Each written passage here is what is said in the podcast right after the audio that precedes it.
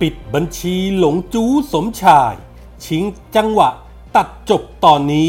ดีกว่าถูกซักฟอกในสภา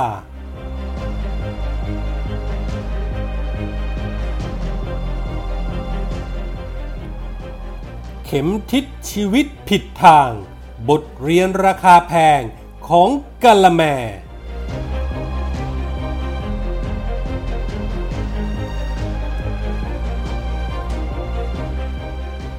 สวัสดีครับ ขอต้อนรับทุกท่านเข้าสู่ MGR Podcast ครับ ผมเกษตรชนะเสรีชัยรับหน้าที่ดำเนินรายการครับ วันนี้ผมมีคอลัมน์ข่าวปนคนคนปนข่าวมาฝากกันเช่นเคยนะครับ ปฏิบัติการขุดรากถอนโคนมาเฟียบ่อนพนันโดยชุดหนุมานกองปราบ ร่วมกับฝ่ายสืบสวน ภาค 2 เกิดขึ้นเมื่อเช้าตรู่ของวันที่ 11 กุมภาพันธ์ โดยเจ้าหน้าที่ชุดดังกล่าวพร้อมกับหมายค้นจู่โจมเครื่องหัดหลังหนึ่ง ที่เชื่อว่าเป็นบ้านพักของสมชายจุติกิติเดชหรือที่รู้จักกันในวงการพนันว่าหลงจู้สมชาย พบเจ้าตัวครับจึงได้แจ้งข้อหาว่าเป็นเจ้าของบ่อนการพนันหลายแห่งในพื้นที่ภาคตะวันออก รวมทั้งบ่อนระยองที่เกิดการแพร่ระบาดของโรคโควิด -19 ฟังว่าในการจับกลุ่มหลงจู้คนดังครับพลตำรวจเอกสุวัสด์แจ้งยอดสุขพบตรและพลตำรวจโทรอยอิงคไพโรธผู้ช่วยพบตรร่วมเดินทางไปสอบสวนด้วยตัวเอง ก่อนหน้านี้ครับ ตั้งแต่เกิดโควิดระบาดรอบใหม่ในระยอง โดยการสอบสวนไทม์ไลน์ผู้ป่วย พบว่ามาจากคลัสเตอร์บ่อนของหลงจู้สมชาย ที่เปิดเย้ยฟ้าท้าดิน ไม่สน พ.ร.ก. ควบคุมโรคแต่อย่างใด จนทำให้ประชาชนเดือดร้อน ก่อกระแสสังคมกดดันให้รัฐบาลจัดการกับปัญหา แต่ที่ผ่านมาครับผู้มีอำนาจก็ทำได้เพียงแค่ลูบหน้าปะจมูก ย้ายในตำรวจออกจากพื้นที่ และปล่อยเวลาให้หลวงจู้ลอยเนือนอยู่กว่า 2 เดือน กระทั่งเมื่อไม่กี่วันมานี้ครับตำรวจเปิดปฏิบัติการชัดดาวกาแล็กซี่เครือข่ายบ่อนการพนันออนไลน์ที่เสียโป้ โป้อานนท์ถูกรวบตัวมาพร้อมๆ กับคำถามก็เกิดขึ้นว่า เมื่อไรจะถึงคิวของหลวงจู้สมชาย ที่ว่ากันว่าเป็นผู้อยู่เบื้องหลังเสียโป้ และเป็นเจ้าของเครือข่ายตัวจริงสำหรับสมชายหรือหลงจู้สมชายนั้น ถือว่าเป็นผู้กว้างขวางในวงการธุรกิจสีเทาเบอร์ต้นๆของประเทศไทย มีพื้นเพอยู่จังหวัดระยอง เดิมมีฐานะยากจนแต่ใจถึง เริ่มอาชีพสีเทาเข้มจากคนเดินหวย และขยับมาเป็นเจ้ามือ จากนั้นจึงเริ่มขยายกิจการสีเทา เปิดคาราโอเกะนวดแผนโบราณ กระทั่งฝีไม้ลายมือไปเข้าตากลุ่มคนสีกากี ที่มีอำนาจบารมีคุมในพื้นที่ภาคสองจึงทำการปลุกปั้นผลักดันให้เข้าสู่วงการบ่อนการพนัน ว่ากันว่าหลวงจูสมชายที่ถูกเลือกจากนายตำรวจใหญ่ เพราะความเป็นคนใจถึงกล้าได้กล้าเสีย ฉลาดหลักแหลมในเชิงธุรกิจการพนัน ซึ่งต่อมาครับหลวงจูสมชายก็ไม่ทำให้บรรดาขายใหญ่สีกากีเหล่านั้นผิดหวัง เข้าขยายกิจการบ่อนการพนันทุกรูปแบบ ทั้งบ่อนดั้งเดิม ตู้ม้าตู้สล็อตจนไปสู่เครือข่ายการพนันออนไลน์ จากพื้นที่ภาคตะวันออกหลงจู้สมชาย น่าจะเป็นเจ้าของบ่อนคนเดียวในยุคนี้ที่กล้ารุกเข้ามามีหุ้นกับบ่อนใหญ่ในกทม รวมทั้งเปิดบ่อนของตัวเอง ในพื้นที่ครอบคลุมภาคตะวันออกทั้งหมด เป็นที่ถูกอกถูกใจขาใหญ่ในเครื่องแบบ ที่รอรับสวยเดือนเดือนหนึ่งคิดเป็นมูลค่ามหาศาล ว่ากันว่าสำหรับรายได้จากเป็นเงินใต้ดินนะครับ นอกจากบ่อนพนันตู้ม้าตู้สล็อตในภาคตะวันออก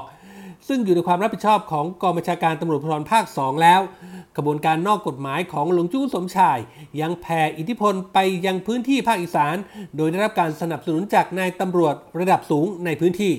รวมกับนักการเมืองที่มีความใกล้ชิดกับผู้บริหารในรัฐบาล รวมถึงบ่อนพนันออนไลน์ ซึ่งมีทุนหมุนเวียนหลายพันล้านบาท ปัจจุบันหลวงจู้สมชาย ยังผันตัวไปทำธุรกิจสีขาว มีกิจการอสังหาริมทรัพย์มูลค่านับพันล้านในจังหวัดระยองอีกด้วย ว่ากันว่าทรัพย์สินเงินทองที่มองเห็น เช่น อนาบริเวณ พื้นที่ดินที่เป็นที่พักอาศัยครือหาดหลังงามที่ตำรวจบุกเข้ารวบตัวเมื่อวานกว่า 2 ไร่ใจกลางเมือง ไหนจะที่ดินฝั่งตรงข้ามบ้านอีก 10 ไร่ ที่ดินที่เป็นที่ตั้งบ่อน ตรงบขสเก่าที่ถูกทลายไปก่อนหน้านี้ ที่ดินในมาตาพุทธที่ประเมินคร่าวๆ ก็มีมูลค่าหลักหลายร้อยล้าน แต่ทว่าการที่หลวงจูดถูกระบุชื่อว่าเกี่ยวข้องกับบ่อนระยองมานาน แต่ไม่ถูกจับกลุ่ม ขณะที่สังคมกดดันให้รัฐบาล กวาดล้างบ่อนป้องกันโควิดทำให้หลวงจู้สมชาย มีเวลายักย้ายถ่ายเทหลักฐานต่างๆ ออกไปให้พ้นตัว จะเห็นว่าก่อนหน้าที่เกิดเรื่องอื้อฉาว มีตู้ม้าตู้สล็อต และบ่อนพนัน เปิดมอมเมาประชาชนในพื้นที่จังหวัดนครราชสีมา อุบลราชธานี ขอนแก่น และก็อื่นๆ กระทั่งมีการบุกค้นกระดัง หรือแฉขบวนการรถสายตรวจสพโชคชัยอำนวยความสะดวกนำรถบรรทุกตู้ม้าไปซุกซ่อน นับว่าเป็นความอัปยศของวงการสีกากียังไม่เคยมีมาก่อน ทั้งหมดทั้งมวลเรียกว่าหลวงจู้สมชาย เป็นตัวเงินตัวทองของขบวนการสวยพนันที่ถูกเพาะสร้างสะสมกันมาเป็นเวลานับสิบปี จากที่เริ่มต้นจากศูนย์ก็กลายเป็นเจ้าพ่อบ่อน ฝังรากลึกจนมีอำนาจต่อรองกับอำนาจรัฐ และรุกคืบเข้าสู่การเมือง ดังที่เห็นจากการที่ส่งลูกชาย เข้ามาเป็นทีมงานของนักการเมืองใหญ่ มีโอกาสเข้าร่วมประชุมคณะกรรมการ อย่างชนิดที่สังคมจะยังไม่รู้ หากไม่มีการแพร่ระบาดของโควิด หลายฝ่ายเชื่อกันว่า หากหลงจู้สมชายไม่ได้รับไฟเขียว หรือการสนับสนุนจากผู้มีอำนาจ คงไม่สามารถทำแบบนี้ได้ ยิ่งเครือข่าย ยิ่งนานวันยิ่งทรงพลัง เป็นอำนาจแฝงในอำนาจรัฐ ที่อวดเบ่งบารมีเหนือกฎหมาย ไม่มีใครกล้าแตะต้อง กรณีหลงจู้สมชาย เส้นใหญ่ไม่ถูกดำเนินคดีสักทีที่ผ่านมาผลพวงต่างๆ แสดงให้เห็นถึงความบกพร่องของรัฐบาลอย่างชัดเจน ทั้งเรื่องการควบคุมการแพร่ระบาดอันละหลวม จำนวนต่อซวยบอลเห็นแก่ผลประโยชน์ของพวกพ้อง รัฐบาล เสื่อมเสียหน้าเสียศรัทธากับประชาชนในเรื่องโควิด และก็เสื่อมเสียความนิยมไปเป็นอันมาก การอภิปรายไม่ไว้วางใจรัฐบาลในอีกไม่กี่วันข้างหน้านี้ มีข่าวว่าฝ่ายค้านจะหยิบยกประเด็นดังกล่าวมาโจมตีลุงตู่ในฐานะผู้กำกับดูแลสำนักงงานตำรวจแห่งชาติอย่างแน่นอน ปฏิบัติการจับหลงจู้สงชายทำไมจึงชิงจังหวะตอนนี้ จึงมีคำตอบด้วยประการชนี้ ตัดจบ หลงจู้ซะตรงนี้ เพื่อไม่ให้แท้ถูกแฉกลางสภาย่อมดีกว่าเป็นไหนๆ ส่วนคดีความจะเป็นมวยล้มต้มคนดู หรือเกี้ยเสียกันหรือไม่ และที่หลงจู้ตะโกนก้องกับนักข่าวว่า ผมถูกกลั่นแกล้งตำรวจงัดข้อหาเก่ามาจับ และได้รับการประกันตัว รอดนอนคุกในเวลาต่อมา ส่งสัญญาณว่าอะไร งานนี้ต้องติดตามกันแบบอยากกระพริบตาจริง ๆ ครับ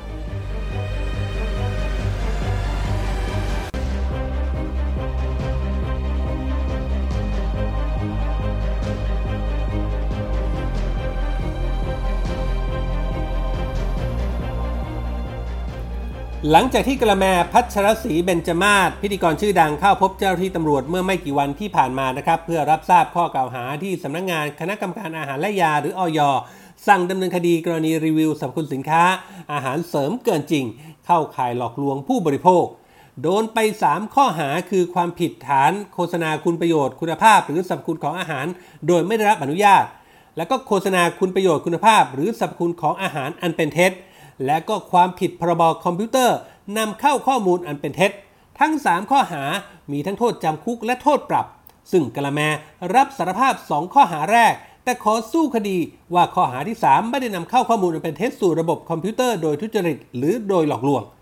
หลังจากนี้เรื่องราวในทางคดีจะยุติลงอย่างไรนั้น ขึ้นอยู่กับกระบวนการยุติธรรมที่จะดำเนินต่อไป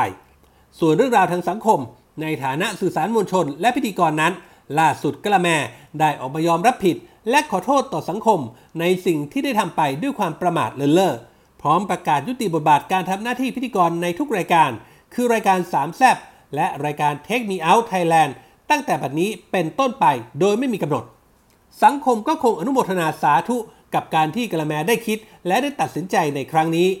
โดยพื้นฐานแล้วกระแมนั้น แม้จะดูรั้น เป็นคนมีความรู้ครับ จบด้านการสื่อสารมวลชนทำงานด้านนี้มากว่า 20 ปี มีภาพลักษณ์ของคนใจบุญ เข้าวัดเข้าวาปฏิบัติธรรม บริจาคทรัพย์ทำนุบำรุงศาสนา เป็นที่รักใคร่ของผู้ที่ได้ใกล้ชิด และก็คนในสังคมนับหน้าถือตา แต่แล้วกระแมก็เปลี่ยนไป เมื่อเข้าสู่เส้นทางธุรกิจอาหารเสริมได้เพียงปีกว่าๆต้นทุนที่เคยมีทั้งความรู้ความสามารถ จิตใจใฝ่ธรรมะ การยอมรับทางสังคม ถูกนำมาใช้โดยประมาทขาดสติ ขาดความรับผิดชอบต่อสังคม เพียงเพื่อธุรกิจความร่ำรวย เข้าทำนอง เมื่อความโลภบังตาบังใจก็ทำได้ทุกอย่าง เพื่อไปถึงเป้าหมาย แม้จะรู้ว่ามีเส้นแบ่งของกฎหมายกั้นขวางอยู่ แต่ก็พร้อมที่จะล้ำเส้นไป เพราะที่ผ่านมากละแมเคยถูกดำเนินคดีเกี่ยวกับโฆษณาสินค้าเกินจริงนี้แล้ว 7 คดี ซึ่งผลก็คือมีเพียงคำสั่งให้ลบคลิป และโทษปรับเพียงเล็กน้อย เมื่อเทียบกับมูลค่าของธุรกิจที่มหาศาลแล้วกละแม พร้อมที่จะเดินหน้า ความประมาทขาดสติ ขาดความรับผิดชอบ จึงหนักข้อถลำลึกขึ้นเรื่อยๆ กระทั่งมาถูกดำเนินคดีครั้งล่าสุด พร้อมกับกระแสสังคมที่ออกมาประนาม เรียกร้องให้ศาลลงโทษหนักถึงขั้นจำคุก จะได้รู้สึกสำนึกเข็ดหลาบ จึงทำให้กระแมเริ่มคิดได้ว่าสิ่งที่ทำลงไปนั้น ได้สร้างบาดแผลให้กับสังคม และสิ่งสำคัญคือสร้างบาดแผลให้กับตัวเองครั้งใหญ่ด้วย สิ่งที่จะพอเยียวยาได้ก็คือคำขอโทษ ก็หวังว่าจากบทเรียนราคาแพงครั้งนี้ คงทำให้กะละแมได้กลับมาตั้งทบทวน ตั้งเข็มทิศชีวิตสมัย หันกลับมาใช้ธรรมะกล่อมเกลาจิตใจ รักษาใจไม่ตั้งอยู่ในความประมาท รู้ผิดรู้ชอบ รู้ชั่วรู้ดี ไม่ใช้ธรรมะ เพียงหวังเพื่อสร้างความร่ำรวยอย่างที่ผ่านมา ก็เชื่อว่าสังคมคงจะให้อภัยครับ